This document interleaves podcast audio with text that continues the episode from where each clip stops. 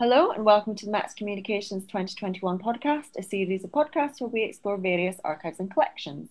My name is Faith Williams and I'm joined today by Barbara Vesey, England and Wales Provincial Archivist for the Society of the Sacred Heart. Hello, Barbara. Would you like to introduce yourself and talk about how you came to be working at the Society the Sacred Heart? Hello, Faith. Yes, thanks. Um, right. So uh, my name is Barbara Vesey. Yeah, I've been a qualified archivist for about nine years. And before that, I worked in editing, which have a lot of similar things going on. But anyway, and I have two jobs. I work three days a week for Bishopsgate Institute, which maybe you could cover in another another podcast. I, I can give you some names. And uh, what I'm going to talk about today is I work two days a week as you said, uh, as the provincial archivist for the England and Wales province of the Society of the Sacred Heart, which is an order of nuns that Catholic nuns that was uh, established in 1800 in France by a woman called Madeleine Sophie Barat, and she's now Saint Madeleine Sophie. and we have two of our sisters canonized, very exciting. And anyway, and um, I came to the role straight out of having done the archiving course at the University of Dundee. They did a distance learning, they do a distance learning version of the course. So um, I, yeah, it was pretty much my first job. And yeah, I've been doing it nine years. In fact, it was sometime in April actually that I started. So it must be nine years dead. Yeah. And I was their first, what they call lay archivist. Uh, before that, it was one of the nuns herself who was doing the archives. And I think someone that she'd passed away and it kind of had lapsed for a few years. And they realized they really needed to get somebody in. So at my interview there was there were two sisters and there was another archivist from working in a catholic archives whom they drafted in uh, to so he, he could ask all the archiving questions and they could ask other kinds of questions and um, yeah I remember volunteering the information that I'd been raised Catholic, and they were like, "No, no, no, no, no. We don't, we don't, we can't ask that, and we don't want to know. it's not important." But I, yeah, it has helped a little bit just to kind of understand those sort of hierarchies and and what happens. But um, I inherited a catalog that was all handwritten. And so I've spent most of the last nine years. I tell myself that my pace is okay because two days a week is only sort of like four years of actually being there. Uh, so I'm mostly still kind of digitizing that, which just means putting it into an Excel spreadsheet and then importing it into Calm database. So um, yeah, I don't know if I've answered that first bit or talked too much already. Yeah, or... no. So how you cataloging? Obviously, you just said. What mm. else do you do? Kind of who? What what was in your job description, as it were? Uh, yeah, the usual kind of preserve and defend and you know look after the archive. So yes, so as I'm cataloging, what I'm doing is going comparing the written handwritten catalog to what's actually on the shelves. There's only two rooms, it's not a huge amount of stuff. Basically, because they were they're a teaching order, they came to the UK to establish some schools in 1842, and at that time the UK included Ireland. So there's to this day there's still this particular there are a lot of sacred heart schools. They're not all the society of the sacred heart. So there's a couple of schools in ireland and in the uk there's still some schools in newcastle primary and secondary and tertiary schools in newcastle tunbridge wells hammersmith. There was one in brighton and hove and roehampton. And i'm actually based on the university of roehampton campus because the University of Roehampton is made up of four constituent colleges, and one of the colleges is called Digby Stuart College, and that was established by the society. And until recently, like originally, obviously, the nuns were teaching in these schools, but now, as numbers have dropped and the sisters get older, um, they either have a, a role on the board of governors or not even that. And there's still like a network, an international network of Society Sacred Heart schools but anyway, the point of that was that the records that I hold are mostly to, uh, there'll be um, journal, house journals like diaries and of the communities where the sisters would live and of the school. There'll be school journals, lots of papers to do with with school governance and registers of students and things like that. So um, so I'm as I'm going through the catalog, I'm looking on shelves to make sure that what it says is there is there. And I'm doing a lot of repackaging so that things are preserved more effectively than they have been in the past. So it's a lot of big purchases of archive boxes and acid free folders and all of the usual kinds of things. And so, yeah, so that's partly also why it's a slow process because I'm I'm conserving and preserving as I as I catalog. Are you still adding to the archive? Yeah, definitely. Um, either schools send us things or like Digby Stuart College is still a going concern. So I try and they don't have their own archivist. So it's kind of a weird thing because officially I'm the society archivist, but I do have some college records and things like that. And I do try to still get like the newsletter and I'm, I belong to like the Digby Stuart Association. So I go to all the alum, alumni and alumni uh, reunions and pick up stuff there from former students, which is always cool. And I usually put on a little display when they have their annual reunion of, you know, memorabilia. And they used to all have to wear these gowns on campus and stuff like that. But um, yeah, so, and then sometimes as the sisters get older again, the communities that they have dotted across around the country close and they'll either move into the, there's like a dedicated nursing home across the road from where the archives are as it happens. So when a community closes, I'll get like photos and other memorabilia from there, other artifacts from there. And yeah, and when a sister passes away, the nursing home will collect some of her things. And I mean, they don't have a lot of things, obviously, because they're nuns and they give a lot of stuff up, but the, their, their papers will come to the archives. Yeah. That must have like quite a community feel to the archive then almost. Um, yeah, it's a strange mix because I'm actually the building I'm in is called Barat House after Madeleine Sophie, and it also uh, doubles as uh, sort of a, a dormitory or a community of students who live upstairs. So there's seven students living what they call in community, and uh, there used to be two nuns who lived on site as well, but again, that has they live in a different place now. And um, so there are university staff that kind of look after the students. But but yeah, um, so I'm a bit isolated was the point of that because a lot of the other lay staff actually work in offices like the provincial secretary and the treasurer and things like that. They work in Hammersmith because the Hammersmith High School is still a going concern as well. So they're on that site. So I'm a little bit, I mean, I like it because I can just get on with my work and nobody really comes and talks to me apart from when I get researchers and stuff.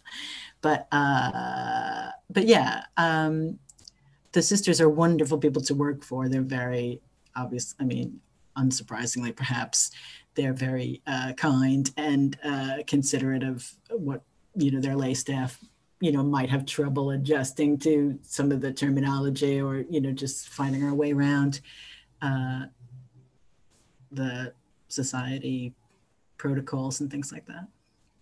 You mentioned some of the things in your collection, but you know it goes fair way back. What kind of other material do you have in your archive? Yeah, so yeah, apart from the paper stuff, uh, uh, records and things like that, uh, we have loads and loads of photographs uh, I remember at my interview being like, oh, the first thing I would do is, you know, like put them in acid free folders. Have I done that? No, not yet, because it's so daunting.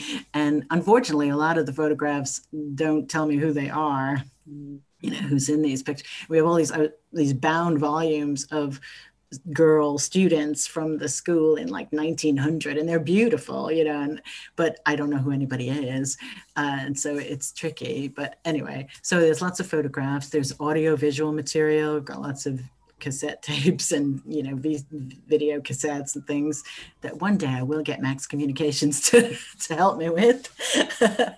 And um, plans and maps and and then we have textiles. I have an, uh, whole, they don't wear the habit. They stopped wearing a habit in the mid 60s because um, something called Vatican II happened, and the then Pope kind of tried to shake things up and say that religious, women religious, and men religious had to be part, more part of the world.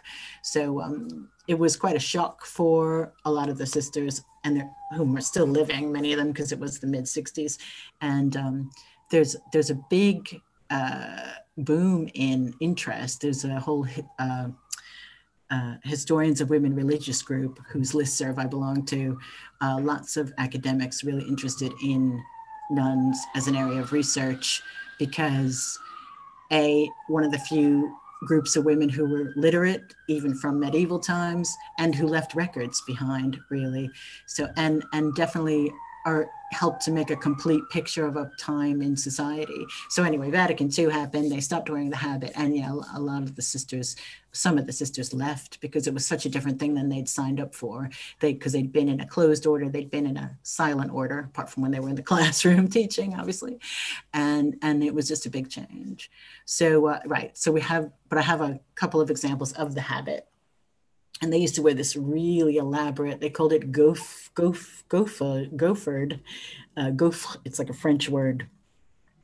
I think it's kind of a kind of pancake that's kind, but anyway it's like this white it? yeah stiff yeah stiff linen kind of crenellated hat cap thing and then and then the actual black habit and uh, it was very uncomfortable apparently. The sisters who you did have to wear it. Tell me.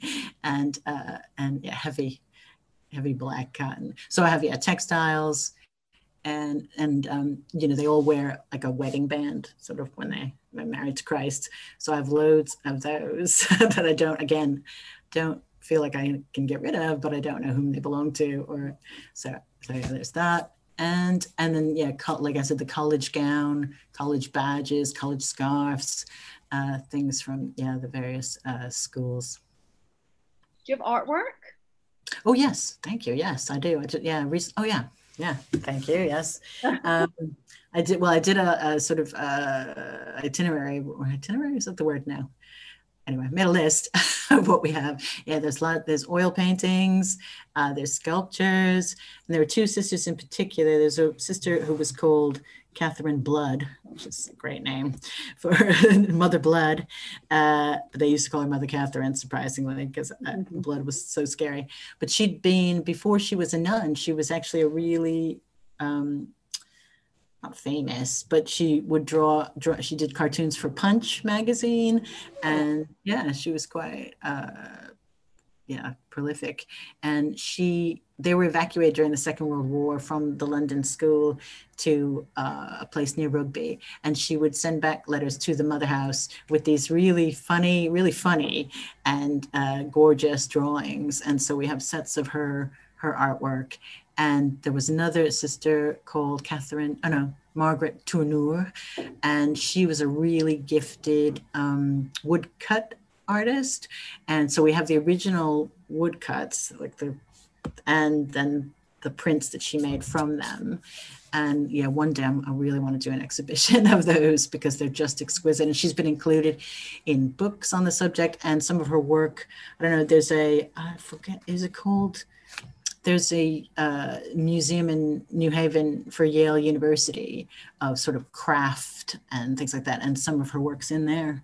Uh, so yeah, yeah, we have a lot of really beautiful stuff. Do you get kind of interesting requests from researchers about things like that then? Um, I don't because I don't. I mean, none of the catalog is online. We don't really uh, advertise ourselves as well as we possibly could. As something I'm working on. It's a bit of a tricky subject, a little bit. I have to, but most of the researchers that I get fall into two camps. They're either doing genealogy kind of thing and they're like oh i think my great aunt was a nun or i think my mother's second cousin was a nun or i think my mother was at the school. And you know and, and those are reasonably easy to field because i have the school registers. And also apparently this is unusual. There's an academic called anselm nye who helped my predecessor digitized. They have they have these like personnel records. They call them feuilles a lot of the materials in french because they were a french order and that was the language of the order until like the mid 60s again. But um they're just kind of like personnel records and they even have them for sisters who left or novices who didn't become sisters and they go right back to the beginning 1842 when the first like seven sisters came over from france and they list sort of where they were born who their parents were where they were baptized uh, wh- where they went to school, and the reverse shows all what they call the employments. So where they would send them all over the world and teaching in various Sacred Heart schools, and so that's all listed there.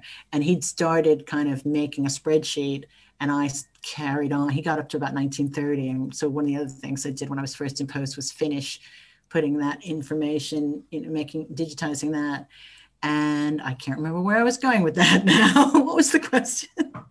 um, oh, researchers, right? Yeah. So yeah, so the, so right, so those kind of things help with the first branch of researchers, and then the others are yeah academics who do tend to be interested in. We had um, one of the mothers, what they used to call Mother Superior, now they call provincial superior, uh, was a woman called Janet Stuart, and she uh, b- became uh, superior not just of the UK order, but of the International Order. And she's one of the two nuns that Digby Stuart College is named after. The other was her predecessor, Mabel Stuart, Mabel Digby, sorry, Mabel Digby, Janet Erskine Stuart. And she wrote many books about educating girls. And they're still I mean, academics are still really interested in what she wrote. She passed away in 1914, but um, so I get academics interested in her or or historians of education generally, and also, as I said, historians of women, religious, or even just women. Full stop. Uh, yeah, that's really interesting. Mm-hmm. You mentioned that you would maybe like to advertise the archive a wee bit more, but obviously in a sensitive manner. What mm. other challenges do you have with managing this archive? Hmm. Um, the usual one probably that people talk about, which is like IT support. Again, because I'm sort of I'm on a university campus, but I'm not really part of the university. So when something goes wrong with my IT, I can't really go to the the university IT support team, although I have in the past. But I'm sort of an associate kind of member. Uh, and as I say, the rest of the lay staff are in Hammersmith, and they have an IT guy, but it's I'm not networked, and so that that, that on a very practical, seemingly maybe not that important level. Whenever anything IT goes wrong, I'm just in a flat because it can take a long time to figure out who can fix it, who will fix it, what I have to do. And I'm I'm reasonably okay about IT, but you know there are certain things that I just kind of hit a wall, and I can't. So so IT support in a real on a really mundane level is one challenge. Um, sometimes communication can be a little bit tricky as well. And it's the usual thing I think that can happen where um, a, many, I mean, even though the sisters are super lovely and they're always thanking me for the work I do, they don't always kind of understand what an archivist does. Mm-hmm. So there can be a bit of like for instance at the moment they are big into what they call digitization which after a bit of digging i realized they meant scanning. And they they're really they imagine that i can just scan everything.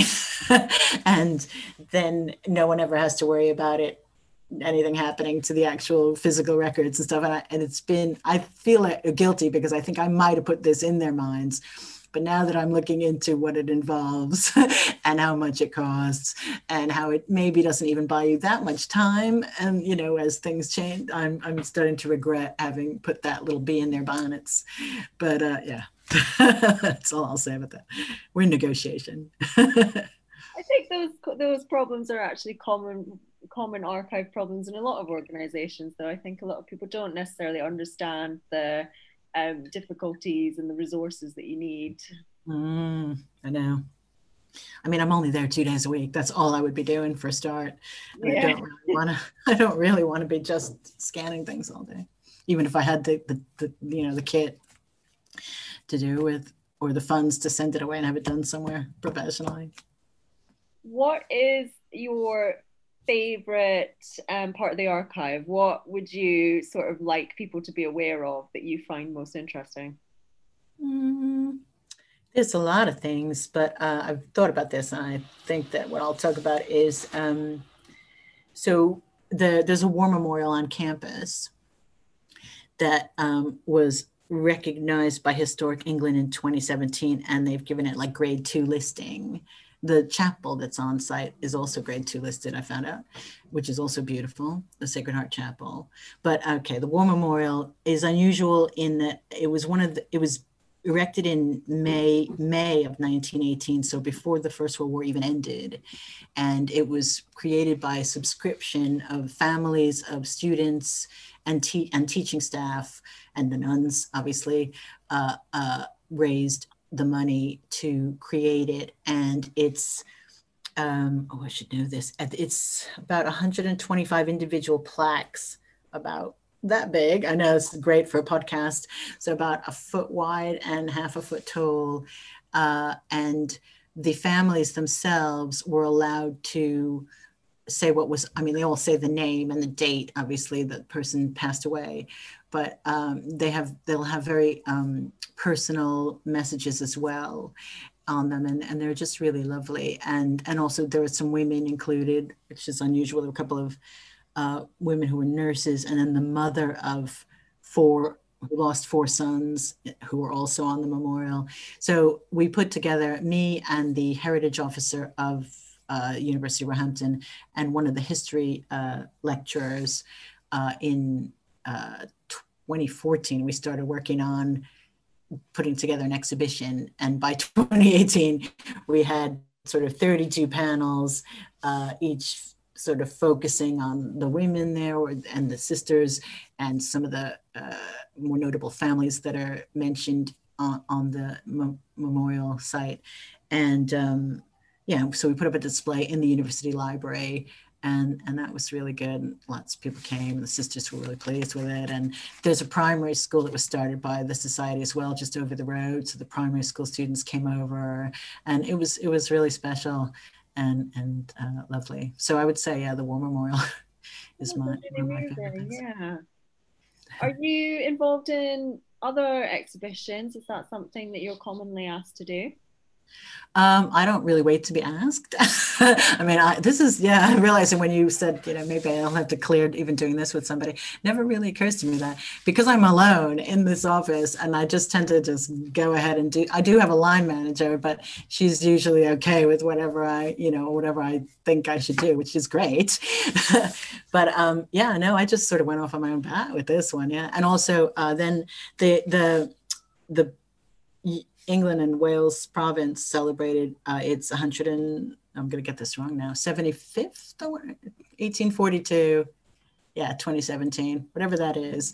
It was an anniversary. And me and the person who looks after the schools network that I mentioned earlier who's named Hillary Thompson we put together another uh, it was a virtual exhibition. Uh, it's just a timeline with all these lovely photos that I've got in the archives of the, the, the society, not just in England and Wales, because they also sent, as I say, people to Australia and India and Malta. And uh, for some reason, well, the Maltese province was part of the UK, what they call vicariate at one point, when Malta was sort of an England English subsidiary, not Colin, yeah, holding. Uh, so I got to go to Malta. That was cool. I've, I've done some travel. I've been to, yeah, I've been to Rome twice. That's where the general, the mm. central archives are. And uh, yeah, that's pretty sweet. And Dublin, because my counterpart who looks after the, for some reason it's broken into England and Wales, Ireland and Scotland. Oh, interesting. Yeah. So the, so the person who looks after the Irish and Scottish records, we have to liaise quite a lot but um, but yeah, I do try to put these things on. And, you know, with the university library, you know, they've got like an exhibition space right there, so uh, it's it's quite tempting to to to have that. Re- have that resource and use it really and this and a couple of years ago again it was the centenary of the death of Mother Stuart whom I mentioned before. And there was sort of an international symposium, and that the university did get involved. They had sort of a conference and speak lecturers giving talks. And uh, for that, I put together a little exhibition in another chapel that's on site. But uh, yeah, so yeah, yeah, it's really fun. I like I like doing that. See, this is why you're you you're still doing cataloging because you're always doing other things. You're putting your archive and putting exhibitions together. I know. Well, it's so much more fun than doing cataloging, isn't it? yeah, and it's you know it's worthwhile, isn't it? People get to enjoy the fruits of your labor and yeah. find, out, find out what you're protecting. Yeah, and like with the timeline, I went over to the nursing home over the road and showed that to the sisters there and kind of went through each slide and and it was lovely for them. It brought back all kinds of memories and you know and yeah, it was it was really good that's so rewarding. Thank Yeah. you so much for talking to me today, Barbara. It's been Good a pleasure hearing about. It just sounds like such a lovely archive. It sounds like you're really enthusiastic about the material that you're working with every day. Thank you. Yeah, I'd say I am. Thanks very much. Thank you. Cheers. Cheers.